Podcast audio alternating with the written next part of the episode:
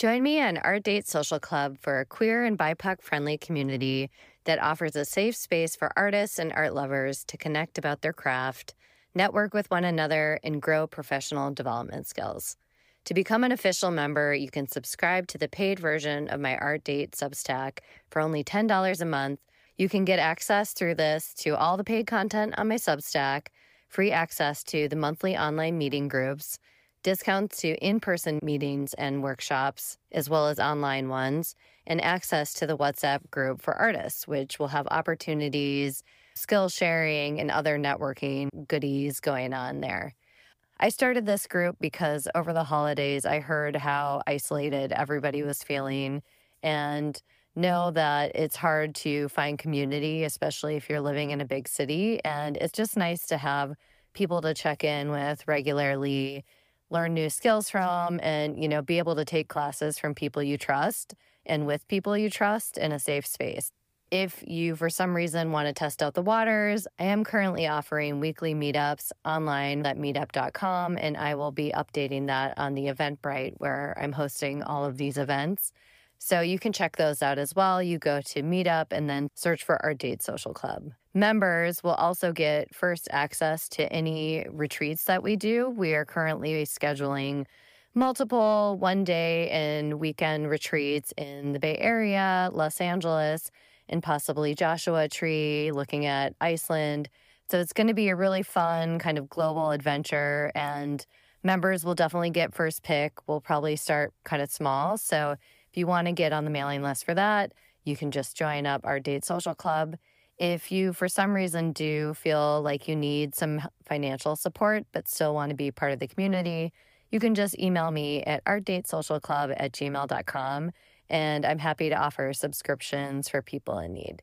So again, you can go to my Art Date Substack at artdate.substack.com forward slash subscribe. I'd really love for you to join me and just find inspiration and get our creativity flowing and help each other through this super weird lifestyle called being an artist. Anyway, hope to have you there. Thanks so much. This is Sarah Tebow, and I am the host of the Side Woo podcast. Join me for conversations about mental health and metaphysical issues from the lens of living a more creative, fulfilling, and connected life. From the physical to the metaphysical and beyond, welcome to the Side Woo.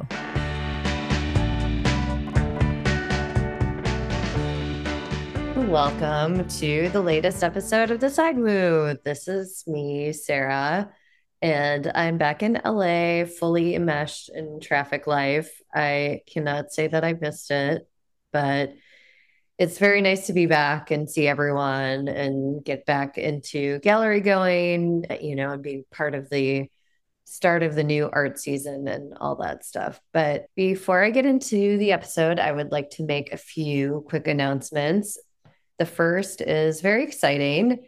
I am inviting all Bay Area folks to save the date for November 5th from 3 to 5 p.m. I will be hosting the first ever, get ready for it, live in person the Side Woo event. It is a panel talk at the ICA SF. And for those who don't know, that's the Institute of Contemporary Art in San Francisco in the Dogpatch. And yes, I'm super excited and we'll be releasing more details about it soon. But I just want to give you a heads up so you can put that in your calendars. Again, it's November 5th, which is a Sunday from three to five. They're going to have like a little coffee cart type thing until two. And then you have about an hour to go, you know, get some souvla, which I love. And that's just down the street. I personally am really into their chicken salad and their fries and their frozen yogurt. So maybe that's what I'm going to do before the talk. But yes, anyway, where was I? I was getting so excited about Souvla. Well, anyway, save the date. The theme of the talk is going to be about inspiration and the blocks that keep us from making work and you know maybe some woo woo stuff in there as well since it is the side woo the second announcement you may have already noticed that I'm going to be adding a new bonus episode every week. The tarot reading for artists and writers, musicians, or anyone working on kind of like a career creative project. And it's just a two card reading, just a short little thing for the week ahead. And it's specifically aimed at reading the energies of the week with a focus around guiding any creative projects that you may have coming up. This week's reading is up right now at the Side Sidewoo, wherever you find the podcast. And on Spotify, it's even got a little video, which if you have it minimized, there's this cute little tiny square with a video playing, and it's really adorable. But you can also, you know, maximize it and watch it as if it were on Instagram or something. Yeah. And I also have it on my YouTube channel, which I will put the link in the show notes. So there's a couple of different ways to watch it. Every Sunday that'll come out and then I will be doing, you know, regular episodes on Thursday every other week per usual. And speaking of this week, I am super excited to share a conversation that I had back in July with Bay Area artist Christopher Martin. And I know there's a couple artists with that name, but this is Christopher Martin of the Bay Area. He's a tattoo artist. He recently, I guess, as of 2022 now, he did a show at the ICASF. And I think he was their first show that they had and yeah, I saw the show and was just like so impressed with this artist I never heard of before. It was this huge scale. All of his work is kind of textile and text based for the most part, and just really great design and really used the whole entire space. So it was really cool to be introduced to his work that way. And then get to meet him this summer at the space program where he was doing a residency at the same time as me.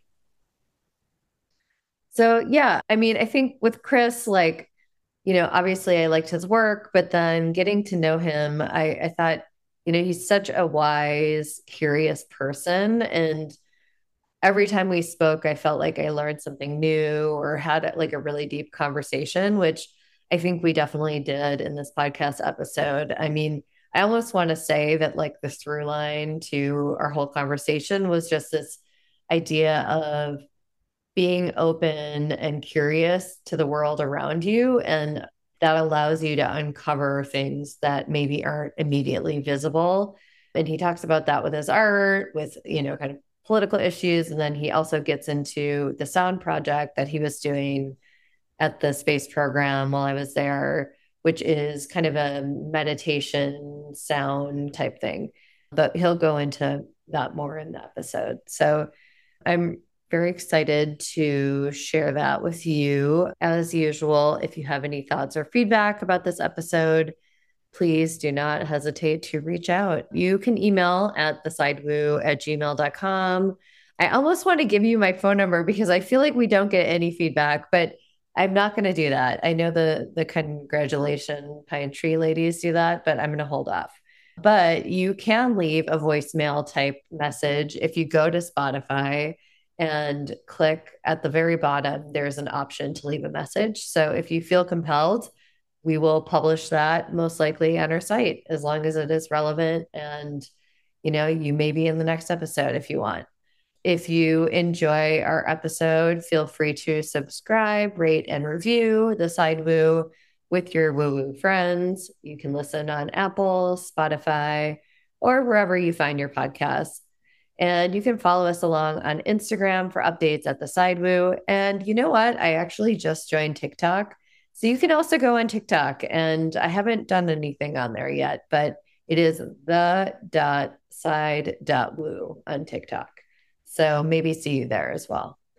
All right. Well, thank you so much for listening. I hope you enjoyed the episode.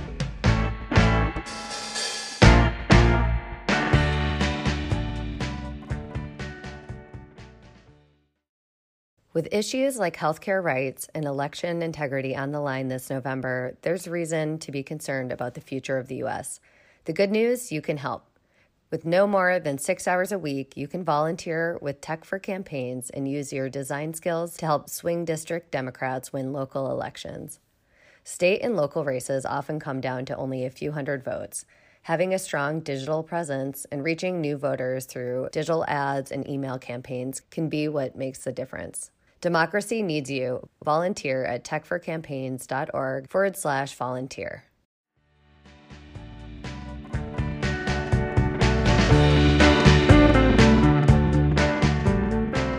We were just talking how you have a trick for not going into a deep dive on Instagram. Yeah, yeah, yeah. I like to limit myself with a certain amount of posts that I'll interact with. It'd be like maybe 20 to 30, and I'll just count it off. It'll be like one, two, three.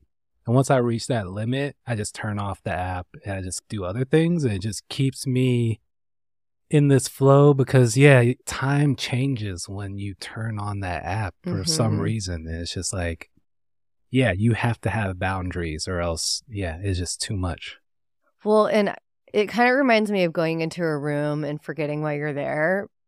Yeah. Because I'll like open the app to specifically message someone who I think oh. it just makes more sense to message them on Instagram mm-hmm. and then immediately get distracted by the shiny object of whatever image just came up or I'll see something someone's doing and I'm like, "Oh, I need to talk to them," or mm-hmm. you know, mm-hmm. I'm excited for them or whatever, and then whoever I meant to message, I completely forget and 5 minutes later go out of Instagram and then I go back in because I'm like, wait, I forgot to do the thing. Yeah, it's it's interesting like the psychology that they orchestrate to keep us in these apps, you know? Yeah. Like it's set up to take as much time as they can from us. So mm a lot of these things that they do are intentional and it happens all throughout our life that we don't even understand. Mm-hmm. Like even in the grocery store. Yeah. The way that Costco is set up is like this big warehouse and you're meant to just wander around. Yeah, because it doesn't have any directional flow or anything. No, yeah. And Mm, that's interesting. And depending on what Costco you go to, the setup is different. It's like reversed. So it's, I hate going to a new Costco because like my items that I know that they're in this spot and this spot have changed. So yeah, takes... do they do that on purpose? Yeah, because I know I went. I don't go very often, but like I went and then I went back thinking, oh, I can go to this section and try to find the things. Mm-hmm. No, it was gone. Yeah, so it's a it's a carefully orchestrated maze. It could it also be with Costco that they're literally just like unloading whatever shit they have and uh, they're like, "Oh, we have free space here. Let's put it there." That's true as well. Yeah, maybe I won't like. No, but I think you're onto something for sure, and it, I wouldn't be surprised if that were the case. Mm-hmm. I mean, I did the research on multiple grocery stores, like Trader Joe's. Oh, you did. Is intentionally smaller, and they have less items, mm-hmm. so that you feel less intimidated by what they have to offer. Mm-hmm. So you would essentially come out a little bit happier going to Trader Joe's than you would like a place that has like too many options. Yeah. It's something about And I do. Yeah, yeah exactly. So it's just certain things like that is just yeah, it's just interesting to know mm. what's happening through our day-to-day life that we just take for granted, you know? Mm-hmm. That reminds me of like the situationist that idea of being a flaneur it, it, what is that? There's like a French term that talks about the psychology of space, which is what you're. Do you know what I'm talking about? Oh, it was maybe. that whole movement in French thought about being directed around a city in the way that the designers want you to be, and so mm. how to be against that is to be a flaneur and someone who is walking without purpose and then that way you can kind of be meditative and note where things feel like a dead end but actually aren't or feel like they want you to go one way but you can go the other way. And so what happens when you do that?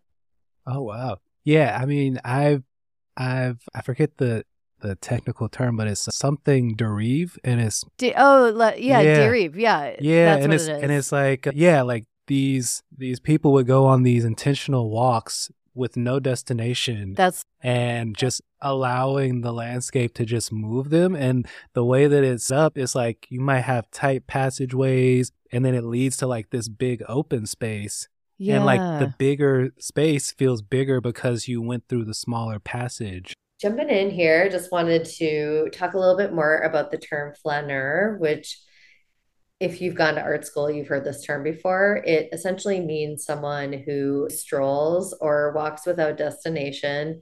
And it originated as early as the 15th and 16th centuries, um, but it really came into its more current meaning, which is to be someone who strolls or walks with purpose, but without a destination and more of an intellectual pursuit. Originally the term was kind of referring to like the dandy who was seen as lazy and maybe kind of vain. But what Chris and I are really talking about is someone who is part of this intellectual movement. The French literary critic at the time, Charles Augustin Sainte-Beuve, wrote To stroll or flâner, as the French call it, is the very opposite of doing nothing.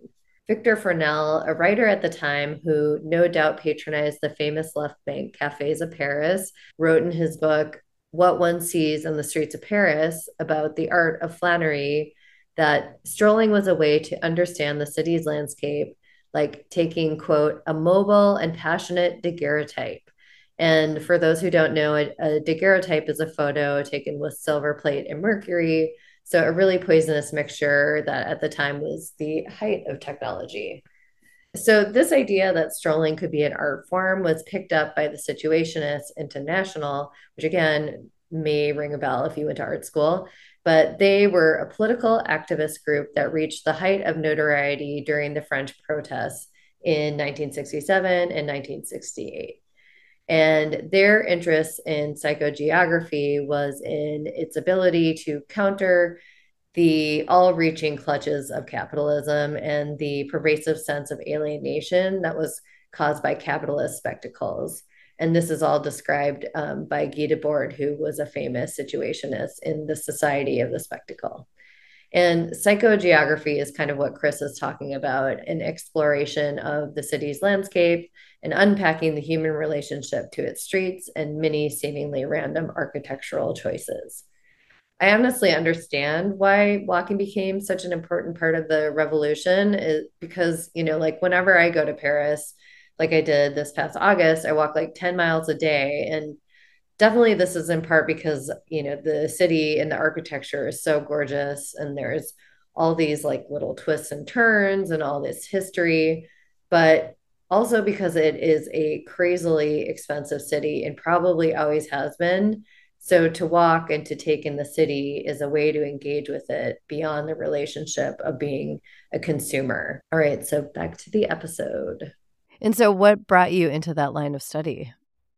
Honestly, I just kind of just nerd out on random things. Oh, wow. I'll have like questions in my head and I'll just like go down these rabbit holes. Mm. Uh, and then the algorithm being what it is sends me other videos and recommendations to keep me more engaged. So just kind of like I start off with certain searches that are just interesting and then yeah, it just keeps getting fuel with more things. Yeah. And so how do you keep in your head while engaging genuinely with the content? I don't know if you do, but and then count while you're doing it. Do you know what I mean? Like, do you yeah. move through it fast or is it like, hmm. I guess it just depends. I kind of like just go with the flow. I mean, I try to just go through like the the application like as naturally as possible, but yeah, I mean, it's just, and then you'll get like a thing that you open it and then you want to see, oh, who's tagged in this thing? And then you go down that rabbit hole mm-hmm. and then mm-hmm. you're, oh, wait, they know this person. Yeah. Just, Sometimes that can be really fruitful. True. Like true. I get a lot of good like hints about things I'm supposed to be thinking about from Instagram. Mm-hmm. But also then I waste a lot of time too. yeah, yeah. So it's like 20 posts could still be like a long amount of time that's, depending on how I'm engaging with each post that's interesting. Well, that's like kind of what I was wondering. Yeah, like are you just scrolling like one, two, three, four, you know, but it sounds like 20 could be like going into a second person's and, and digging into their profile. And exactly. Yeah. So it's, it's, your role too, so you can break it if you want. exactly. Yeah. Yeah. yeah. So it, I just go with the flow. Well, I like that idea. I would love to hear feedback from listeners if you guys try that. Oh yes. because I I may set some parameters. I try to wait for that moment of you you've been doing too much. True. But anyway. Well, cool. So just to kick things off to our standard side woo content, what sign are you? So my sun is in Aquarius, moon is in Virgo, and rising in Aquarius. So Aquarius, Virgo, Aquarius. Yeah. And how does Aquarius like show up for you? Because you're so for the listeners, you're dressed all in black with like a little beanie, yeah. which is not like the Aquarius, yeah, flashiness that I would have anticipated if you were, you know, Sun in Aquarius. Exactly. Yeah, it's always interesting doing the research and like the things that line up and perhaps don't. You do have a lot of tattoos. Yeah. So maybe, you know, that's part of it. Well, I guess there's like a flashiness to the Aquarius energy, but um, That's a stereotype, but it, you know. yeah. I mean, I don't know. I don't. I'm not like necessarily the type of person that wants too much attention. hmm So I feel like just me and my character, like I already have people know like in the Bay Area is such a small scene. So it's Mhm. just I don't really need to bring too much extra attention to what I'm doing. I'm just I kind of just try to like flow. But Yeah. uh, but yeah, I guess like as far as like all black, maybe that's like the Virgo trying to like communicate as well. I- I was thinking that, yeah, kind of witchy. The, the uniformity of just having the attire just be all black is like simple. I don't have to think about it as much. Yeah, So that's cool. yeah, certain people like Einstein who just wore the same thing every day and Oh yeah, I worked for someone who I was like her personal assistant out of her house and she had a whole closet of like she had like four pairs of these black leggings, like two black like sweatshirt skirts, Mm. and then like just 10 to 15 black t-shirts that she would buy and like cut the sleeves off of and then she had a bunch of black hoodies. hmm And she tattooed her eyeliner oh. and just it was like very everything was figured out. Like she didn't have to think about it anymore you know? I mean, which i respected. I was like this is pretty cool. I mean i'm not going to do that but it's cool. But it's like you can there's an endless amount of expression within just singular things as well. It's like like you then start to reanalyze, oh, like the outfit is kind of about the silhouette and then you Mm. can switch up the silhouette within different pieces of the same color. Hmm, And yeah, I guess like on a on a day, on a day when I'm feeling fun, I might throw on some some navy blue or some Oh, wow. some forest green. go crazy Yeah, Just exactly. pop off No. But uh but yeah, I mean, I feel like there's like an endless amount of expression within the simpler things as well. yeah and i feel like that's such a designer thing to say you know which is your background right hmm Graphic design. attention to detail and thinking about things kind of like big picture instead of just being like oh like a pair of jeans or you know Exactly. Cuz I mean, I don't know, for me, I enjoy seeing how like the t-shirt transitions into the jeans, you know, and Hmm. and if you have like one thing separating the other thing, then yeah, I don't know. I guess it's just the way that my brain works, but Yeah. Do you have any favorite like fashion designers that you would love to be be in the front row of? In rest in peace Virgil. I mean, like his work with Louis Vuitton was just like mm, so beautiful. And yeah, I mean, he was kind of the main more recent push like into this modern fashion world because I guess I kind of had like this image of what it was like in my mind, but then seeing Louis Vuitton do these collaborative videos with like the Wu Tang Clan, I'm just like, mm, wait, what? Who is behind this? Like, who is organizing this? This isn't the high fashion that I thought was existing. And so, yeah, just like how he bridged in the culture into modern high fashion was so beautiful and just mm. just cutting people into that helped mold this community of, of threads Just filling in a few details about Virgil. He passed in November 2021 at the age of 41. And it turns out that we both went to UW Madison for our undergraduate degrees at the same time. He graduated one year earlier in 2002, but he was also there for engineering, which I never would have run into him as a French major. So go Badgers. And then he studied architecture after that and became interested in fashion when he learned about Rem Koolhaas, who had recently collaborated with Prada on a runway show. I'm trying to think of how to describe his fashion sensibility. And really, all I can say is that it is edgy and eclectic. Um, two of the favorite things that I have seen on his Instagram are a sweatshirt that uses a Monet painting as kind of a cutout for a shape that is related to his brand. And he took a photo, or someone on his team took a photo of someone wearing it in front of one of the Monet water lilies, which I you know, huge fan. Um, and the other is a giant crystal encrusted necklace that is shaped like Lumiere from Disney's Beauty and the Beast. so that's pretty amazing. I highly recommend Googling him. I will put a link in show notes so you can go and look through it as well. Fashion, like hip hop, has been one of the highest billboards for all these high fashion companies, you know? And you have people like Dapper Dan who's taking the logos and he understands the culture. So he's like giving the cuts and, but he's taking the logos and he's moving things around. And then he gets hit with like legal charges. But now it's like everybody's doing that, mm. you know? So he was just ahead of his time and he understood, oh, the pants need to fit this way or the shirt needs to be a little bit bigger. And just understanding the needs of the people who are actually wearing these things, you know? Mm-hmm a little bit about Dapper Dan since we're kind of getting some backstory to what Chris is interested in. He is a fashion designer who is kind of best known for dressing famous hip hop stars from 1982 to 1991 when he had a boutique in Harlem in New York. And according to Wikipedia, at times this boutique was open 24 hours a day, seven days a week. And um, in a different article, I found some of the goods that he sold were shoplifted and then repurposed. And yeah, I, I, can't speak to that, but his style included iconic looks from the era, like big gold chains, customized tracksuits, fur coats, and um, apparently, he even invented a new process for screen printing onto leather. So much of his work he did was illegal. I guess he kind of co opted big brand names as well and put that on his products.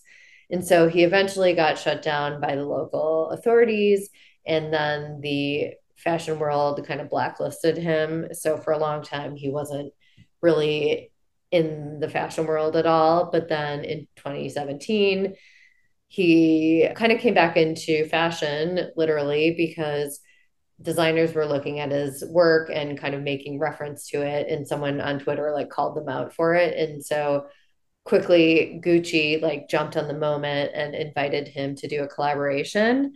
And he kind of had a resurgence after that and reopened his boutique in 2018 in 2020 time named him one of the 100 most influential people of the year and in 2021, he became the first ever Black designer to win a Lifetime Achievement Award from the Council of Fashion Designers of America. And I don't really know what that is, but I cannot believe it took them that long. So go Dan, Dapper Dan. I guess he goes by Dap. Anyway, back to the episode. So just certain things like that. Or that like I, the codes too, right? Like yeah, yeah, yeah, exactly. All the subcultural kind of code switching and yeah. So just taking notice to the environment around you and like mm.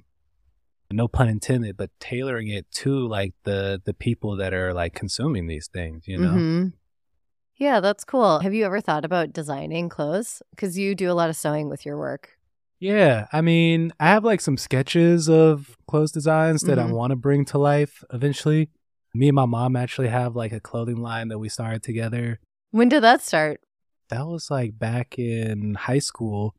And it started off me just wearing her beanies. She crochets beanies. Is that one of hers? This isn't one of them. Oh, okay. This is kind of like just like a workhorse beanie. Yeah, like, that's like sailor yeah. beanie or teeny weeny beanie.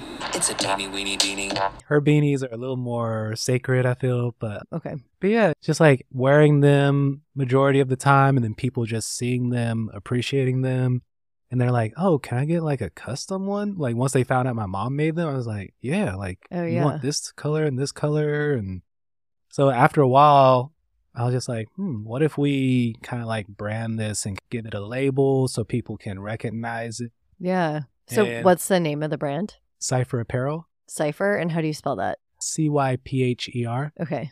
So kind of like building off of the idea of a circle and bringing people into that community of that circle and yeah. essentially that's like the starting point because like with the the crocheting process you're just like basically looping all of these different mm. circles so kind of just like building off of that and yeah just it kind of expanded and people enjoyed it And then I kind of took a break from it just because I didn't know what my contribution was for it. And so just recently I've just been like just doing my own art practice Mhm. and just keeping Okay. that on the back burner, but it's still there, you know, Yeah. like my mom is still I'd be down to help out with the with the collaboration. Now I want to bring it back sometime eventually with with more of like my essence in there as well. Mm, that's cool. Yeah, I mean, when you were talking about like the cut and proportion of different things, I was just imagining like Yohji Yamamoto style, where it's just like Oh. really drapey and I don't know. I feel like yeah, with your flag or banners that you do that we can talk about, there's just so much area to explore, like both with your drawing skill and just what you're talking about, kind of the different iterations of like a top and a bottom or Yeah, exactly. Just breaking things down to their essence and then reimagining them. Like with this residency, with the space program, just taking what is a flag? Why have we not changed up the flagpole in like hundreds of years? We Mhm. just have this one pole that we just take for granted. So, like, It's true. You know, I think we did talk about this one of your first days that I met you and I was here. And it's just like, I had never even thought about that. Like, because Yeah. it's so rudimentary and functional that it's almost invisible. Exactly. So yeah, just looking at the world around us and being like, wait, we've done this all wrong. We can play with this and have so much more fun, you know? And that's like just Virgil as a designer as well, who made his way into fashion. He just found those connections, you know, and he would take a glass and like he would design it in a way that it probably didn't even function as a glass. Maybe it had a hole at the bottom of it or something. And it just brought your attention back to something that you took for granted. I'm not actually familiar with Virgil. It, was he the head of Louis Vuitton or was he a collaborator? He was the creative uh, Like- head for Louis Vuitton. Okay. And he passed recently. He passed recently, and now Pharrell Williams is the, the Oh, new wow. creative director, which I think is a beautiful fit. Yeah. Yeah. Oh, that's cool. Yeah, because I was gonna say I feel like Louis Vuitton is so they have their brand already established the way Chanel does, you know, like carry on this legacy. But then I like that they're bringing in people with other backgrounds and disciplines to kind of shake things up. And so they would do glasses, or was that something Virgil did on his own? That was just like Virgil's own little side project. He would have collaborations with IKEA and stuff like that. Oh, wow. Okay. So it'd be like furniture that wasn't comfortable to sit in. oh, funny. Like it might be like a wiry type of things. It's just like almost trolling people in a Yeah, way. Yeah, I was gonna say that's a little aggressive. Yeah. I like it. Mhm. Well, cool. Well, I wanted to kind of get a sense of like where you're at in terms of like your spiritual interest. In ter- are you a believer in past lives? You clearly know enough about astrology to know your three, you know, major signs. But do you like get into tarot? I feel like if you haven't thought about it, your work would be an awesome tarot deck. Oh yeah, yeah, yeah. I mean, I do like monthly tarot readings, like just Oh, you do? like. you read for people? No, I wish, but I. It's silly, but I just do like the YouTube tarot card readings, Mm. and there's like one person in particular that I go to. It's Allie's tarot card readings, and And she just reads like a monthly thing for everyone. yeah, Oh, cool. okay. Yeah, something about the way that they conduct the the readings is like so accurate. It's just like Mm. how how is this? And some people are just so tapped in. I usually do that once a month just to Oh, kind of cool. just get like a a feel for like the energy that's arriving Yeah. and things to cuz I guess I also did just like a little dive into like the Virgo moon last night just to just to get a little bit more clarity Yeah, what'd you find there? there was like this constant thing of us trying to analyze our emotions Mm. and not necessarily being so tapped into the emotional spirit and yeah. Mm. As a Capricorn moon, I feel that as well. oh okay yeah We're very much like, here's our emotions. They're not very useful. Let's put them over to the yeah, side. yeah yeah so it's like wait what do i do with this thing you can't think your way around the heart. It's just it doesn't Yeah. work like that. Oh, that's such a beautiful way of saying it. Yeah, it's interesting to have clarity of that. It's like having like a doctor's diagnosis. It's like, oh, like maybe maybe you need more of this in your diet or maybe you need to do that. It's just like understanding how your body works and like the same as your anatomy or the same as your ancestry, you know. I just love researching the ways that my body should be working whether it be spiritually or through my eating habits. I mean, should I be eating the same as my ancestors rather than the the newest trend or diet that just came out like yesterday? You know, it's just like certain things like that. That Oh, I definitely think about that. And I definitely don't follow trends because I have a lot of like Mediterranean background. And so I'm like, I'm going to eat dairy and pasta and just like in moderation. But Yeah. I'm definitely going to eat all that stuff because I look at my, you know, mom's side of the family, they did and they're fine. You know, you just got to like take it easy, you know? yeah, you just have to take it like on a a personal basis, and it's like one person saying like this is the diet for everybody. Totally. It's so problematic. there's certain things that we all should incorporate, like vegetables and fruits, but it's just like outside of that, the number one thing that Native Americans were targeted for was the buffalo. Like they just completely wiped out that that animal and that was like a huge source of protein and like nourishment for the native people and yeah, it's like you can't take for granted certain things like that and how it functions with our body. And just that was just like one of the many ways that they just broke down the native people, just like food. Oh, I see what you're saying. Like they targeted the the meat source as a way to like break up their civilization and weaken them, basically. exactly. Yeah. Oh, interesting. I wouldn't have thought that. yeah. It's but- just it's just all of these things, and it's just I just I just have to know because there's forces that are always pulling on us. And people, they have force. They can they can do something. They can write a law. They can pass a bill, and before you know it, there's these invisible things that are pulling on your bank account or your energy, and you don't know where that came from. But it could be, and just by the color of your skin, you have been targeted by this invisible force. Even like the BART system here is cutting through certain neighborhoods. It's all like intentional, but it's invisible to us. So just trying to like tap into these invisible things.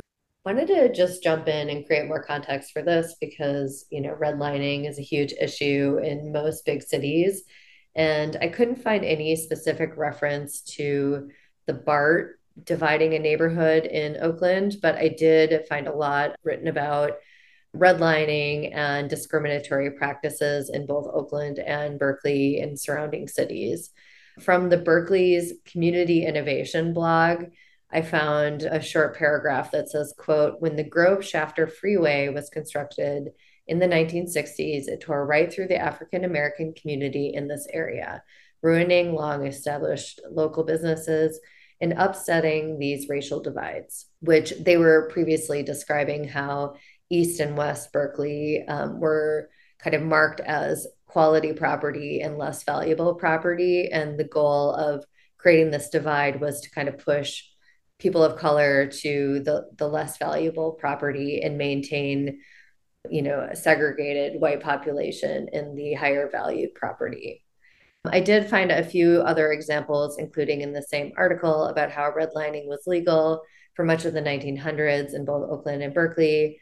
And then in the 1960s, they ended up passing a bill to prevent racialized housing discrimination, which great, yay. And then quickly, you know, some douchebag on whatever housing committee went on to vote to strike it down and overturn it essentially making housing discrimination by race legal again only a few years later so eventually they overturned that but um, that was in berkeley and happening for much of the 60s and 70s if not later It's like gravity. Or the flagpole. Yeah, yeah, exactly. You know, like even when I said that, I was like, oh, that makes so much sense for what you're interested in, you know, because Yeah. it is this invisible structure that you just assume is going to always be there. And what else would you put in its place, you know? Exactly. and then like the wind just being invisible in itself. Oh, that's and that too, just yeah. carrying this like this material and just oh like the wind wasn't even like on my radar of like something that even existed until you saw it responding to something. Right. So Hmm. yeah, just like all of that. I just I just dive into all of it, you know. Yeah. Yeah, that's a lot to respond to. I'm, I have so Yeah. many kind of points that I think would be interesting to unpack. Well, one being like for your diet, like are you looking into what like what have you found about what your ancestors like who they were and like what they ate? Has that been something you're doing? Yeah. Um well Did they go to Costco and get keto granola? Because for a listener, he bought a couple bags of like keto snacks and brought them in to the studio. So probably they did. maybe. I mean, sometimes you have to start new traditions. Exactly. if they're delicious. Someone has to start the tradition. But, uh, but yeah, I mean, I I do like a lot of research on neuroscientists and they give me like little tips on how to be healthy and certain things that our ancestors did like waking up and getting sunlight on our skin like before 10 a.m. Oh, really? is uh, apparently something that's very important for us. Mm. Specifically for people of African descent or, Just anybody. oh, humans. But it's something about how the sun is in a certain position for us to absorb all of the nutrients from it Mm. at between like a certain time frame. Wow. Because once it gets a little too high in the sky past 10 o'clock, then it just starts to cook us, you know? So Oh, it's like certain things like that where this is invisible Oh, energy, but it's. I'm disappointed to hear this. Oh, because this means Yeah. that I have to get up and go on my walk before. No, same. yeah. And then, like certain things, like if it's a cloudy day, then of course it takes a little bit longer for us to absorb that energy. And apparently, if it's through glass, then it just takes way too long. Oh, stop it. Yeah, no, no. It's, it's Well, yeah, I think everybody needed to hear that. So- no. I used to be like a huge night owl and like Mhm. just sleeping in, just be like, I live by the moon. This is nice. And oh my god, cute. Yeah. But yeah, certain things where it's oh, like my brain is maybe happier if I didn't do that. So Yeah. I mean, and it's interesting because, like, whenever I do go on that, like, morning walk, I'm always like, yeah, I feel really good. I'm glad I did it. But I never thought it was about the sun. I kind of always assumed it was more generally being like close to plants, which it probably is that too, but versus like going at the end of the day. So that's so interesting. yeah, and then other things like food for the mind, meditation, and how we can go about certain ways of meditating Mm, depending on our characteristics. mm. Like I took for granted the act of meditating and I just assumed that I'm just supposed to sit, my legs crossed, close my eyes, and concentrate behind my like third eye center and just just completely think of nothing. But I'm starting to learn that there's multiple ways to to go about it. There's Mm. certain breathing practices that we can do to make ourselves more energetic or calm.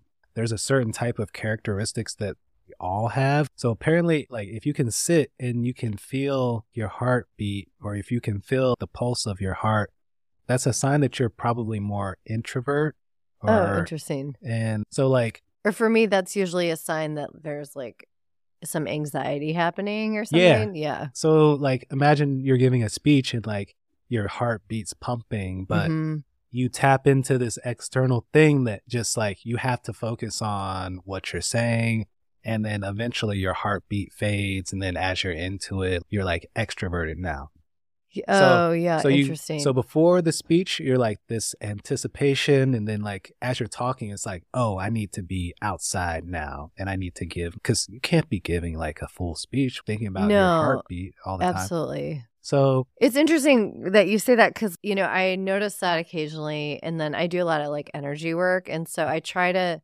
sense is that heartbeat feeling coming from in my body? Mhm. In which case you'd feel it all the time. Or is it something like slightly outside in this like energy field? Mm. And I feel like you can kind of almost put your hands around the sensation, like a little bit off your body, and there's like this vibration Oh that yeah. you can feel that isn't coming from your physical body. It's like your energy field. And so I've been trying to pay attention to that and do like a little bit of like Reiki or, you know, something where I can kind of give it attention to see if that helps dissipate it. Mm-hmm. Because, yeah, it kind of messes with your head. It makes you think, oh, my heart is jumping out of my chest. But it's like, well, my heart's always beating. So why right now am I feeling it like this? You know? exactly. Exactly. It's just like our attention just gets shifted.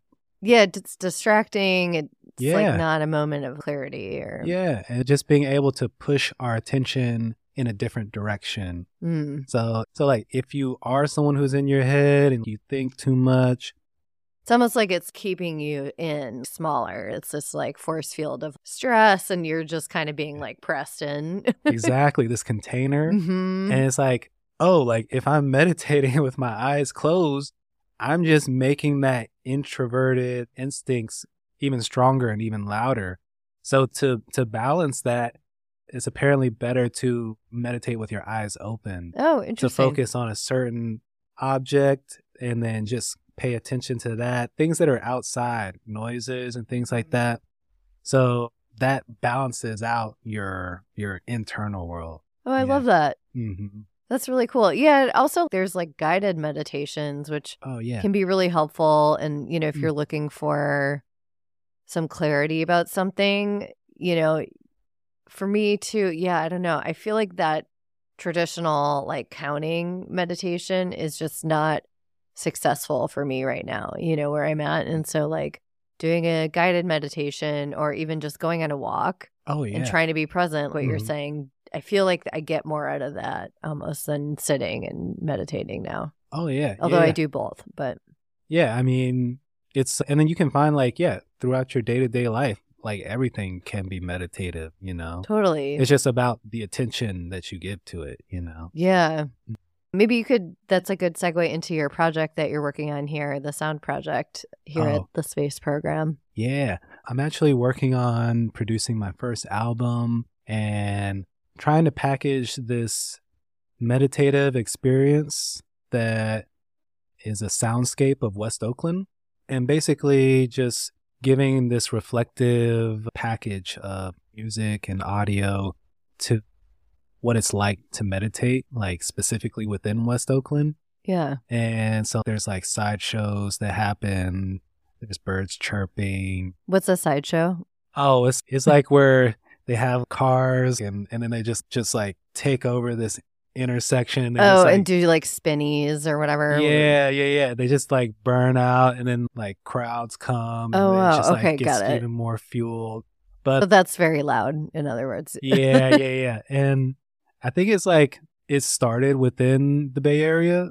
And so there's certain things like that. It's just, so yeah, it's just like all the crazy chaos that happens outside of my window and trying to package that in a way where it's actually peaceful if you change certain things and if you make it into this this repetitive mantra type of thing and and then you add some soft synths to it and then that kind of just carries you through it. And then how noises come in and out. It's like you can have a sideshow that and then once it's done it's like oh here's the birds again. The birds were never gone. They were just drowned out by something else and that's the same as how we basically go through our day-to-day life we just give our attention to certain things and certain things fade in and out of our perception so basically trying to give this meditative experience, but in a modern, urban West Oakland feeling. Yeah, I love it. And the way you, you talk about it when you first told me, especially, you were like, then you listen to the birds chirp. And I got so relaxed even just hearing you Oh. talk about it. Uh-huh. like you could lead your own kind of guided meditation because your voice is very Oh. relaxing. So, Oh, nice. Someone had mentioned that once before. I might actually add that. I don't know. or yeah, or it could be something extra, you know, not to change your project, but Yeah. What's that one thing? Headspace. They Mm. kind of have like those guided meditations. I have calm, but it's the oh, same calm. thing. Calm is beautiful. Yeah. I like that one. Yeah. Have you seen Calm on HBO? Mm-mm.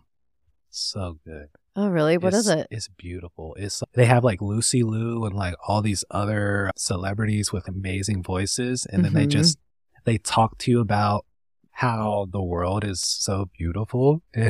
And, and they just like Lucy really talking about how the ocean is like this symphony of of different animals and it has like all these like aquatic noises to make you feel Mm. calm. So oh my god, amazing. it's yeah, it's like one of the I wonder if there there's that as a podcast or something on the app Oh, probably. Because I know like they have a lot of celebrities read bedtime oh, stories. Oh, they do. like Matthew McConaughey. Oh, no which. I couldn't do it, but I was like, that's oh, amazing. Oh, Matthew McConaughey. Yeah, like he has one of those like iconic like like- Voices. I Yeah, just can't good. not hear him in Dazed and Confused. All right, all right, all right. All right, all right, all right. but So I thought it was very appropriate that we brought up Dazed and Confused because as of recording this, today is the 30th anniversary of the release of the movie Dazed and Confused by Richard Linklater. And I find that absolutely insane because this was one of my favorite movies growing up. And I remember watching it. And I almost want to say I was even younger than the youngest characters, which, you know, it's kind of like these like m- multiple generations of kids like going through the high school system. And so you follow the younger guy who's like maybe eighth grade going up to high school. And I want to say I was like in seventh grade.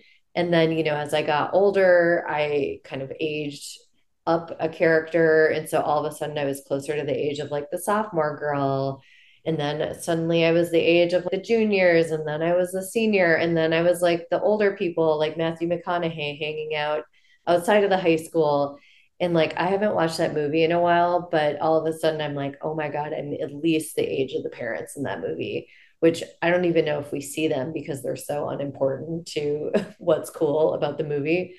But yeah, just thinking about this and then thinking about, you know, Richard Linklater's Boyhood, I'm really curious about this idea of the passage of time and the way that the viewer is going to experience the movie over the course of their lifetime. I mean, I don't know if he planned that on purpose, but anyway, just anyone who's my age and like, you know, watch that movie, just put that in your pipe and smoke it. And then literally, you know, go smoke it and watch the movie again because what a joy. I wanted to talk, you know, just about art making in general for you. Like one of the big influences in your life is tattooing. Oh yeah. And so I'm curious like how you got into tattooing and what it feels like to be trusted with someone's body and making work on their body that you know it's going to be there. Like that's a lot of pressure.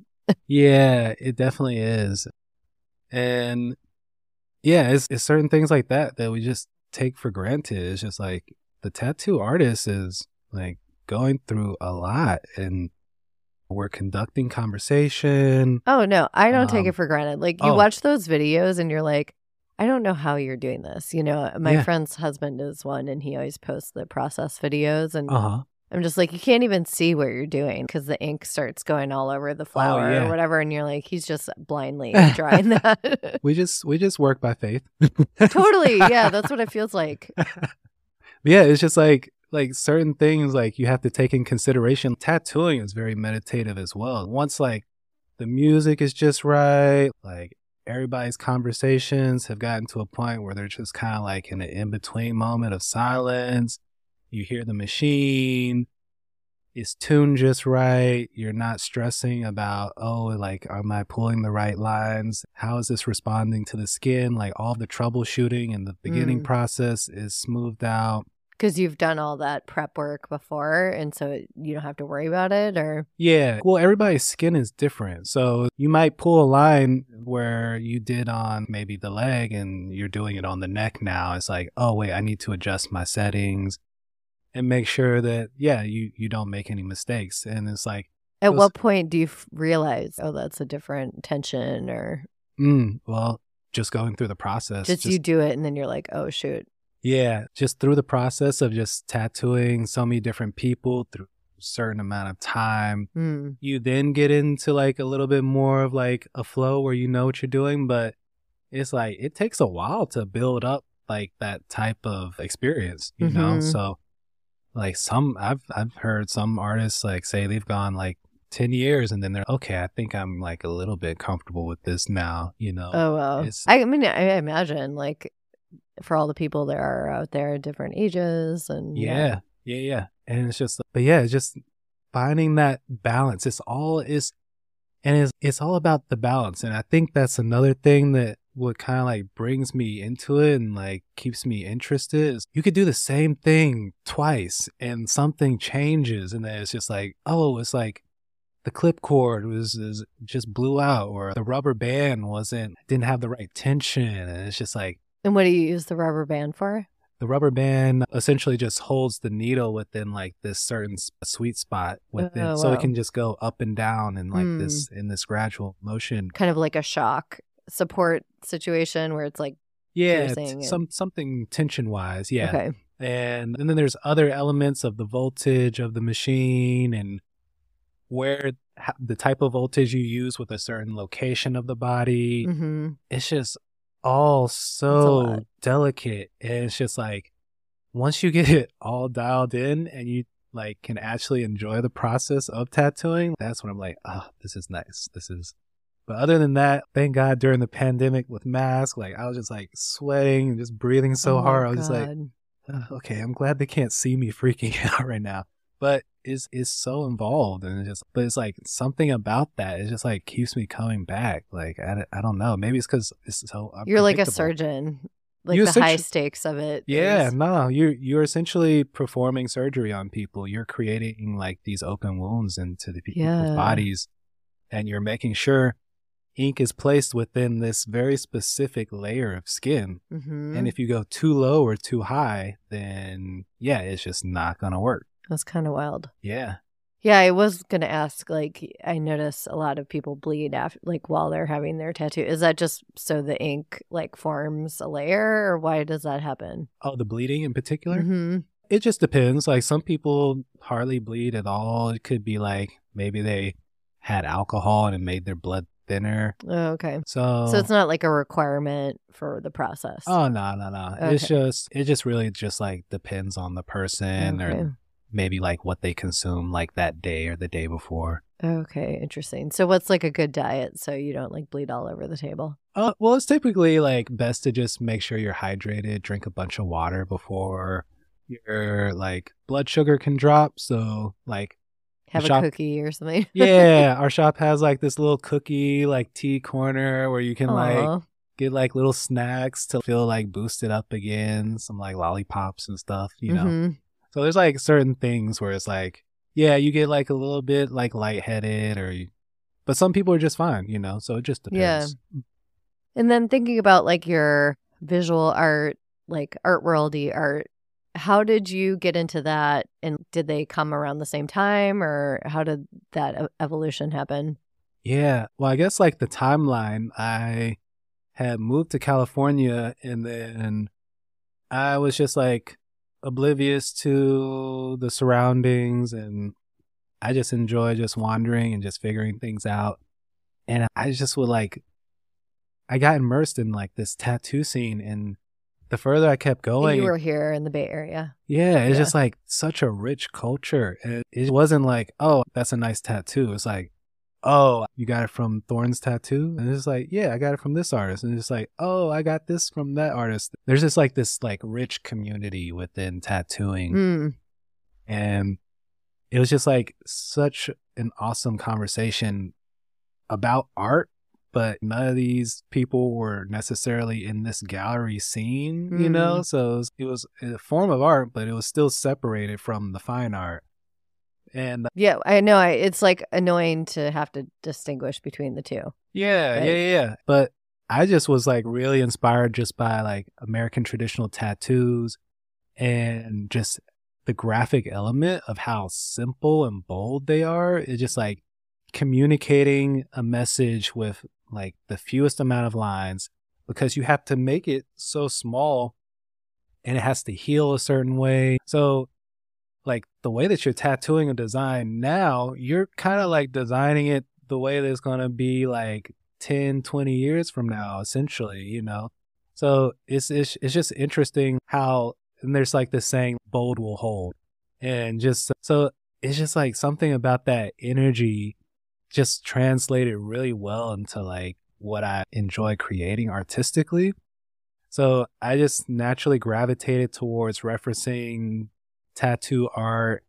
And eventually it got to this point where like people were asking me if I tattoo. And, And, I was like, yeah. Well, and like when you said early American tattoos, a lot of those are like sailor based. yeah, American right? traditional. Mhm. Yeah. So that's an interesting relationship to the other aspects of your work now, but I don't want to like get ahead of your story. Oh, no, no, no. I Yeah. just wanted to clarify that that like it, that's what you're looking at when you talk about your work. Oh yeah, very specific to like American traditional tattoos and cuz like I started just referencing them cuz they look great, but then like everything else I started to do my little like rabbit hole of research. I wanted to give a brief history about American traditional tattoos since we do talk about it a little bit. In, in case you aren't familiar, you know, as Chris says, they are the the kind of really iconic imagery that are famous by tattoo artists like Sailor Jerry, who's really one of the only tattoo artists I know by name other than Kat Von D. Further research into the history of the American traditional tattoos reveals that actually a lot of that imagery came from the Pacific Islands, China, and with Jer- um, with Sailor Jerry, it really came from Japan, where he spent a lot of time while in the Navy and actually studied with Japanese um, tattoo artists, which is kind of how he built his craft. I'm just like, let me not take this for granted, you know? Like you just like jump into it visually and then yeah. Yeah, it could be like like you see Popeye with like a like a anchor on his like forearm. You're like, oh, of course he has an anchor. Like he's a sailor. But it's like, wait, like what does this what does this symbol mean within this within this like culture? And it's like sailors collected certain tattoos as mementos for what they did in at sea. So you could literally tell somebody's full story of what they did at the in the ocean by the tattoos they collected. Yeah, that's amazing. So Do like you have any examples of things that you learned?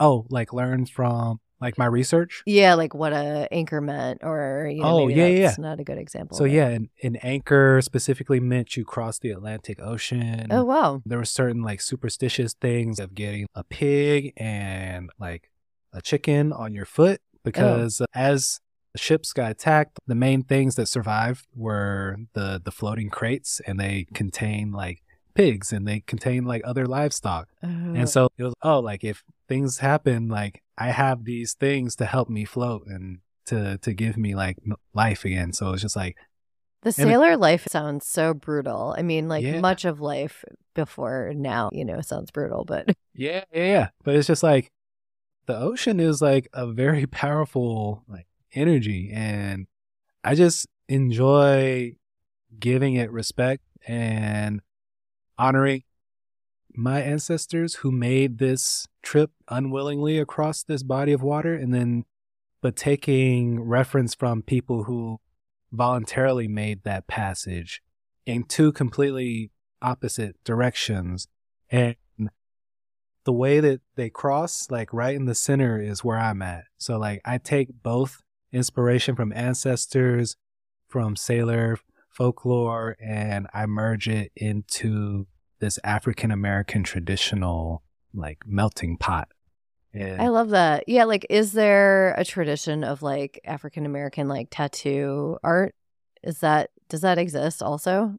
African American traditional. There are artists out there, J Black Magic, who's been like doing that for years. But like um, more, you know, like in the same time period as like the sailor art. You know what I mean? oh, or oh. it it just wasn't because there wasn't the luxury to make that kind of thing maybe. yeah, I don't think there was anybody like really tapping into that from the African element. So you're kind of creating that language now, it sounds like. Yeah, this is like more of a like a modern thing within probably the past 30 years or so plus. Okay. But yeah, the images are there. And within the conversation of American traditional, like you're basically taking a design and you're reimagining it in your style. All this stuff is fair game, you know? Mhm. Like people see my work and they're like, what is this? It's original, but it's also not at the same time. Like Mhm. I'm just adding my personal stamp to what a crawling panther is.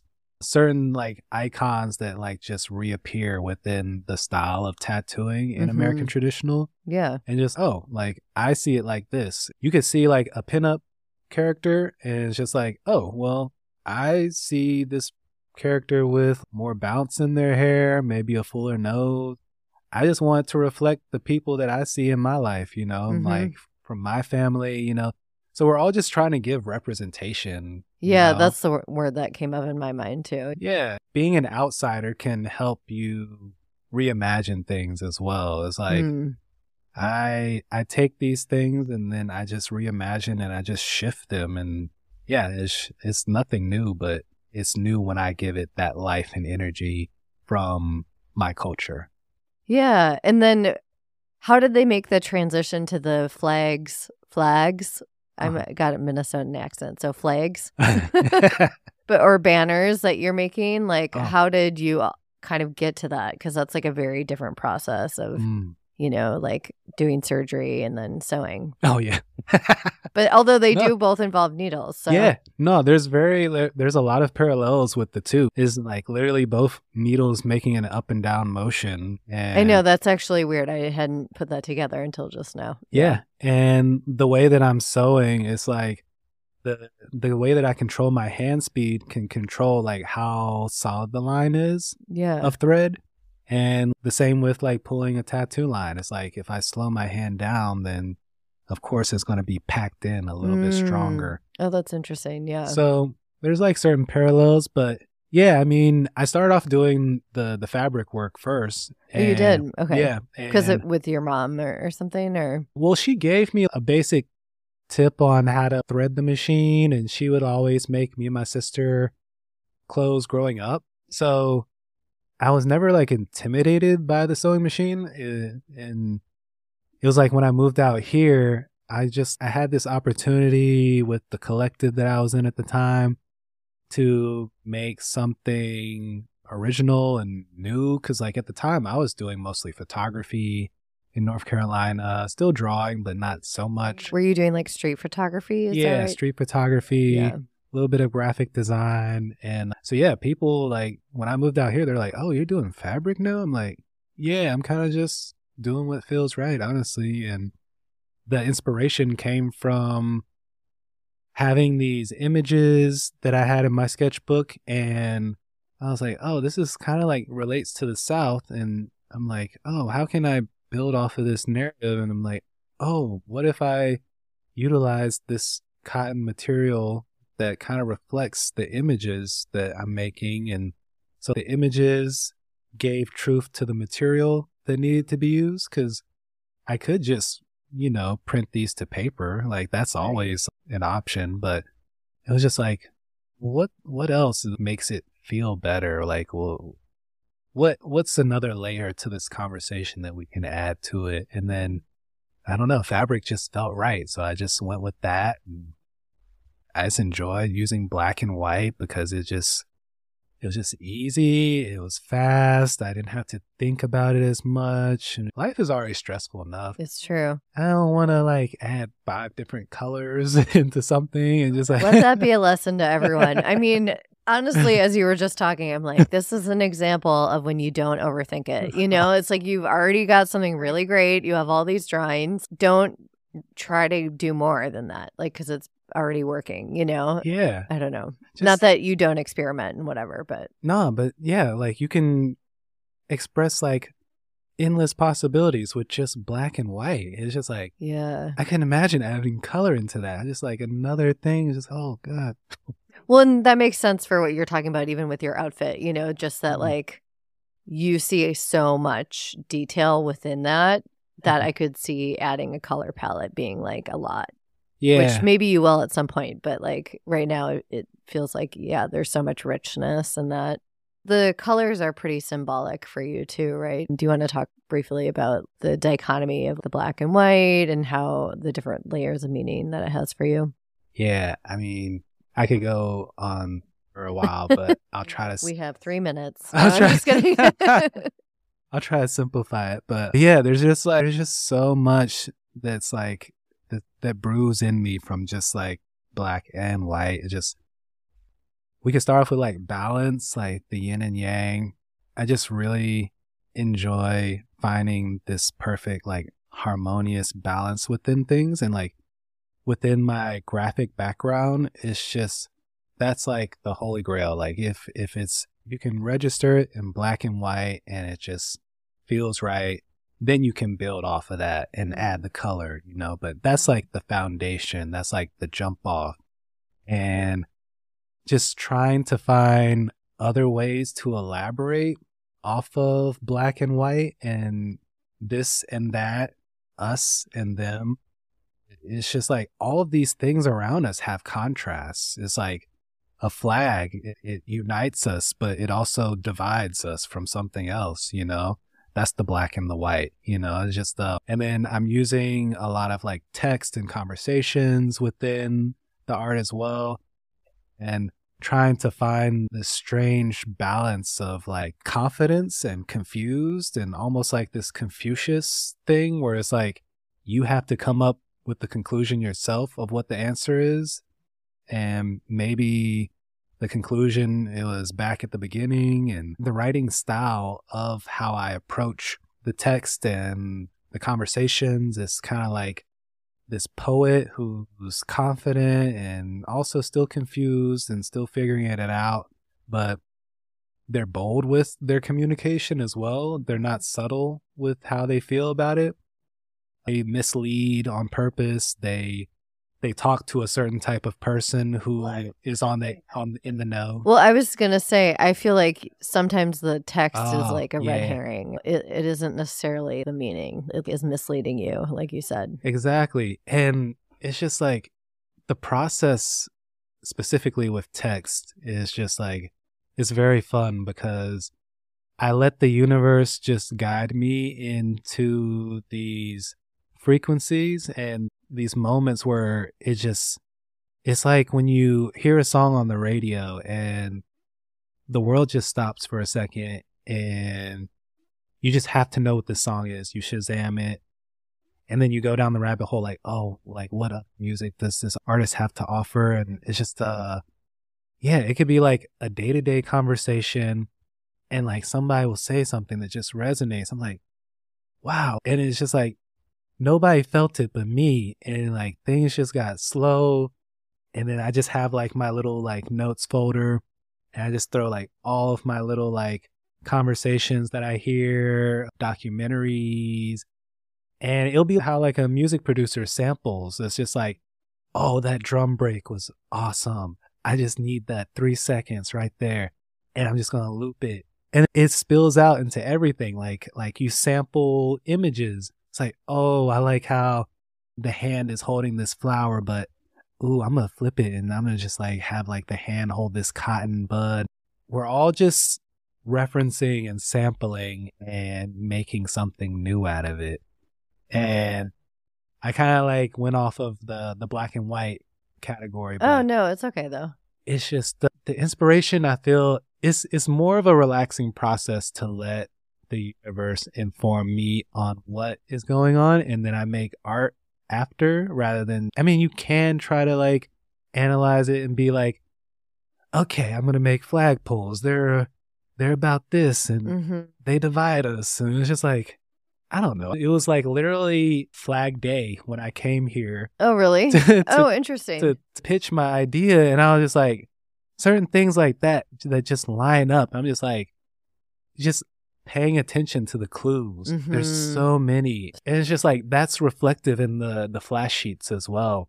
They look like this chaotic mesh of images that have no no theme at all to them.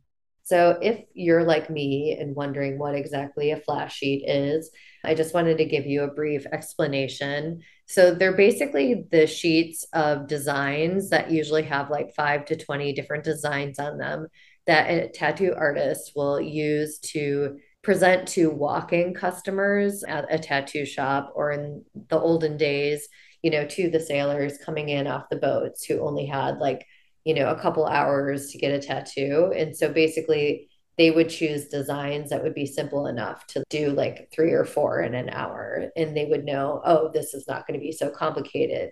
And I think, you know, Chris says in our conversation that that's one of the reasons that these designs were so simple so that the tattoo artist could kind of knock them out one after another.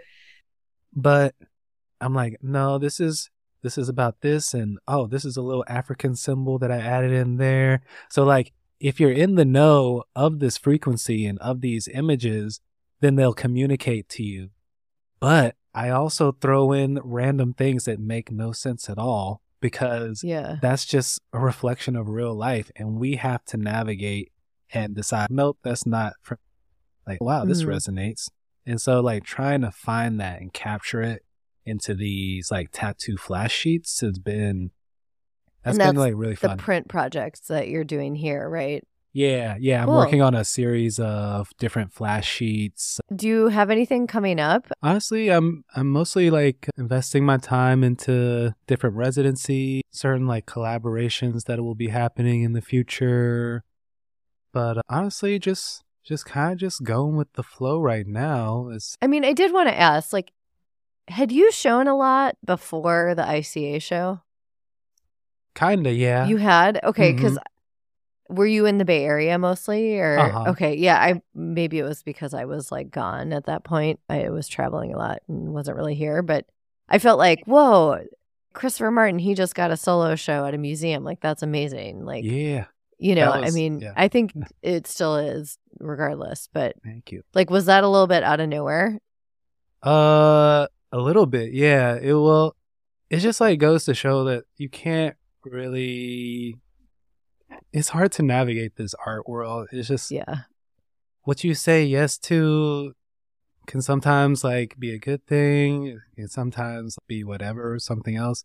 But yeah, it, that opportunity in particular came from me taking on this free gig where it was just like it was like called speed dating the artist or something and Okay.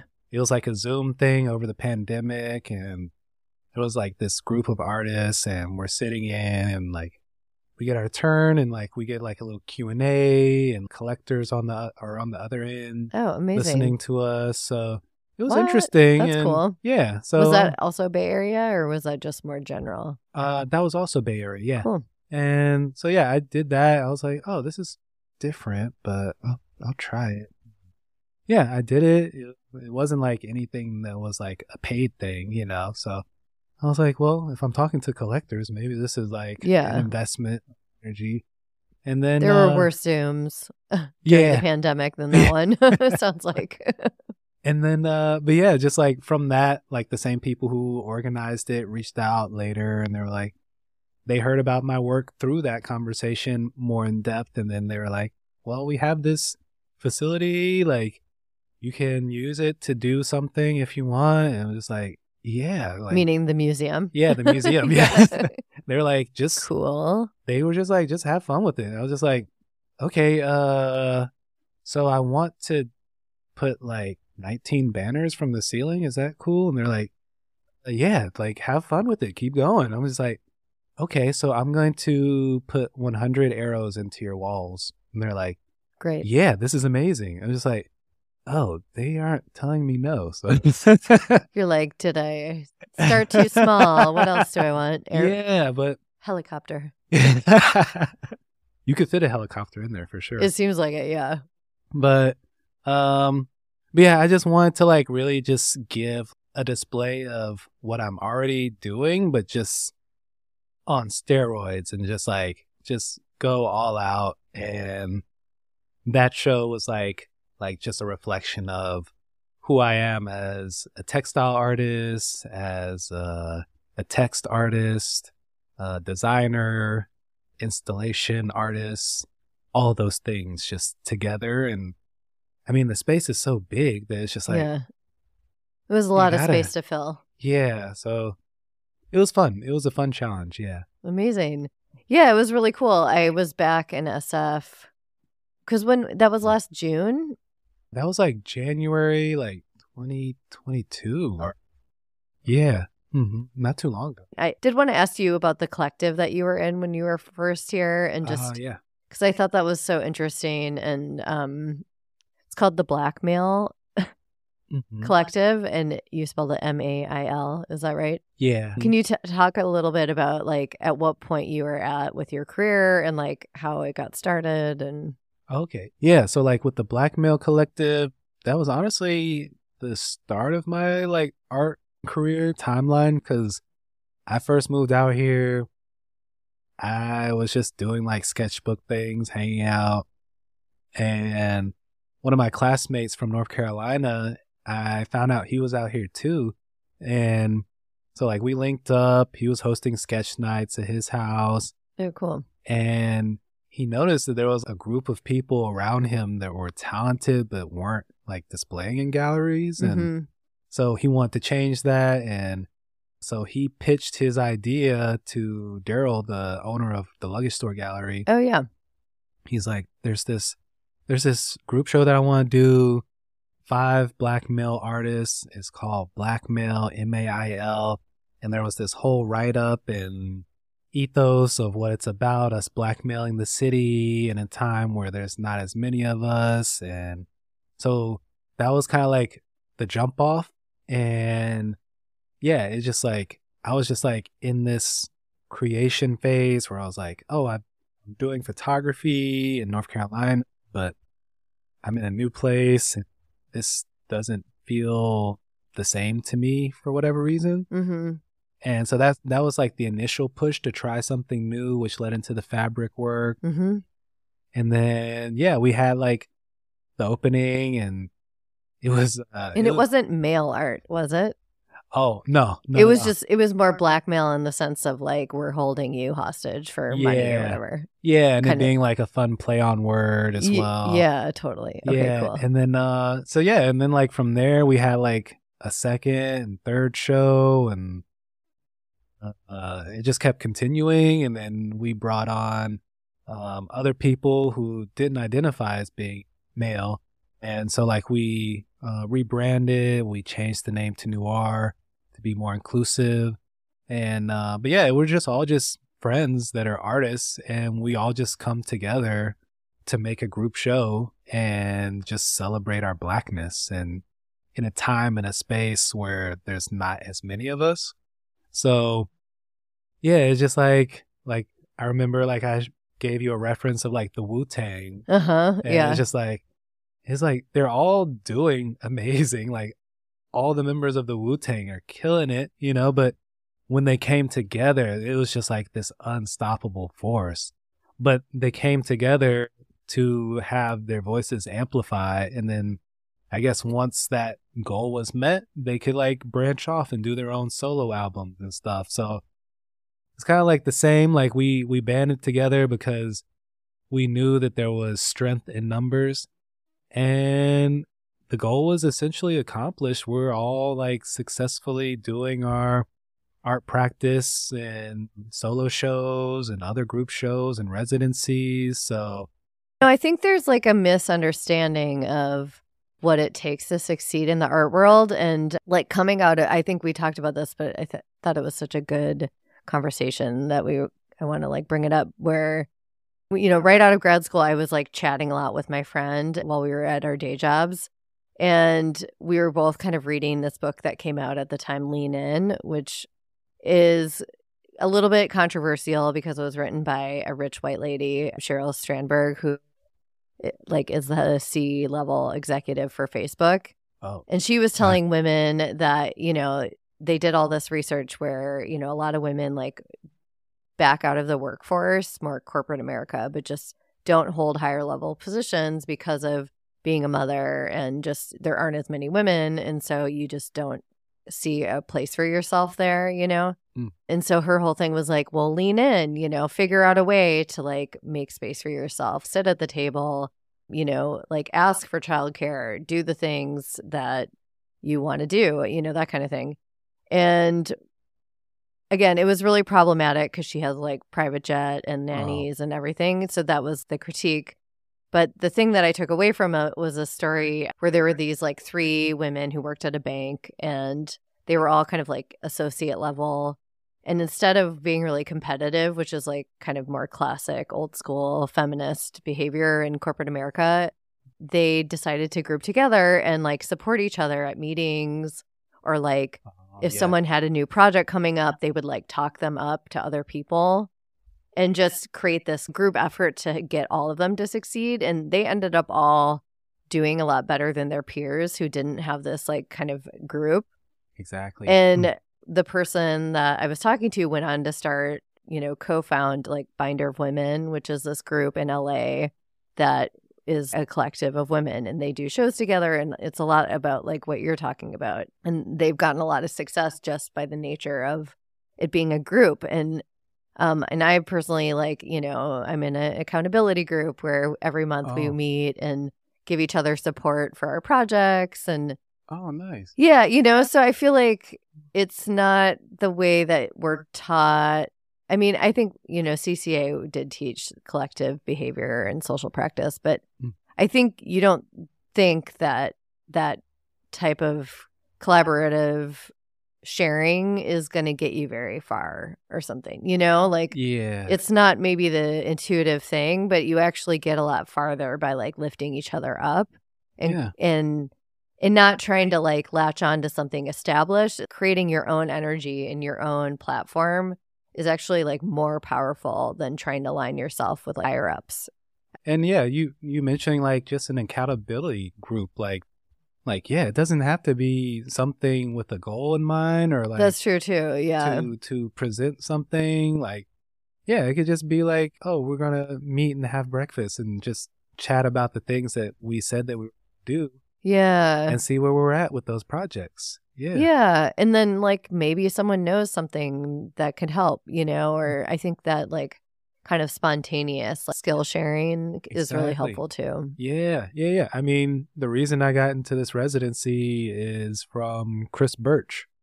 Oh, I don't know who that is. He was he did the mural uh, outside. He did oh, like it's so cool. So I was talking to him, and he was like, "Oh, I'll put in a word for you." And uh, Is it Goya was- Goon? Is that Yeah, his Instagram? Goya okay. Goon, Yeah, it's really cool. And uh, oh yeah, I was also able to to chat with Ben Venom like at one of the Hashimoto gallery openings. Oh, yeah.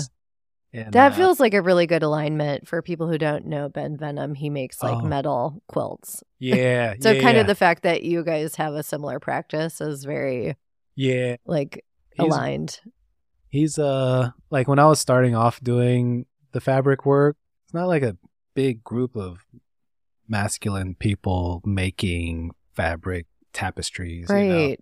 Was And- anyone else in blackmail doing that kind of work or No, I think everybody was basically just in the painting realm. Um so yeah, I was kind of like the the wild card, I guess. okay. And but yeah, I I had like ventured through Instagram and I saw Ben Venom's work and Cool. just so inspired by like the approach, like the grunge, the contrast between like rock and roll and something that was so soft and like typically labeled as like feminine energy, you know, Mhm. but and finding somebody else like that was doing this thing, you know, with the sewing machine, but in a more like a different energy, you know? Yeah, yeah, yeah. And uh, so like yeah, I was already like on that frequency of like being like, okay, this is tight. Somebody else is Like Also doing- validating. Yeah, exactly. Like I'm not the only one. I think that's like a lot of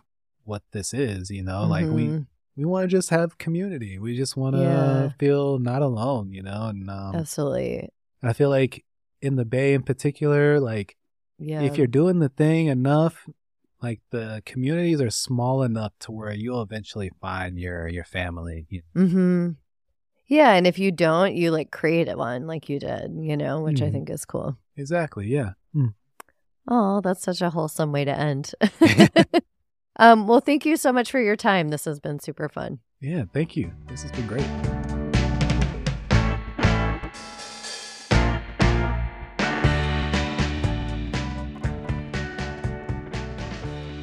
That's all for this week's episode. Thanks for side wooing with us. We release episodes every other week on Thursday. You can listen on Apple Podcasts, Spotify, or wherever you listen to podcasts. Please rate, follow, subscribe, and review our podcast for good karma points. Until we meet again in the side room.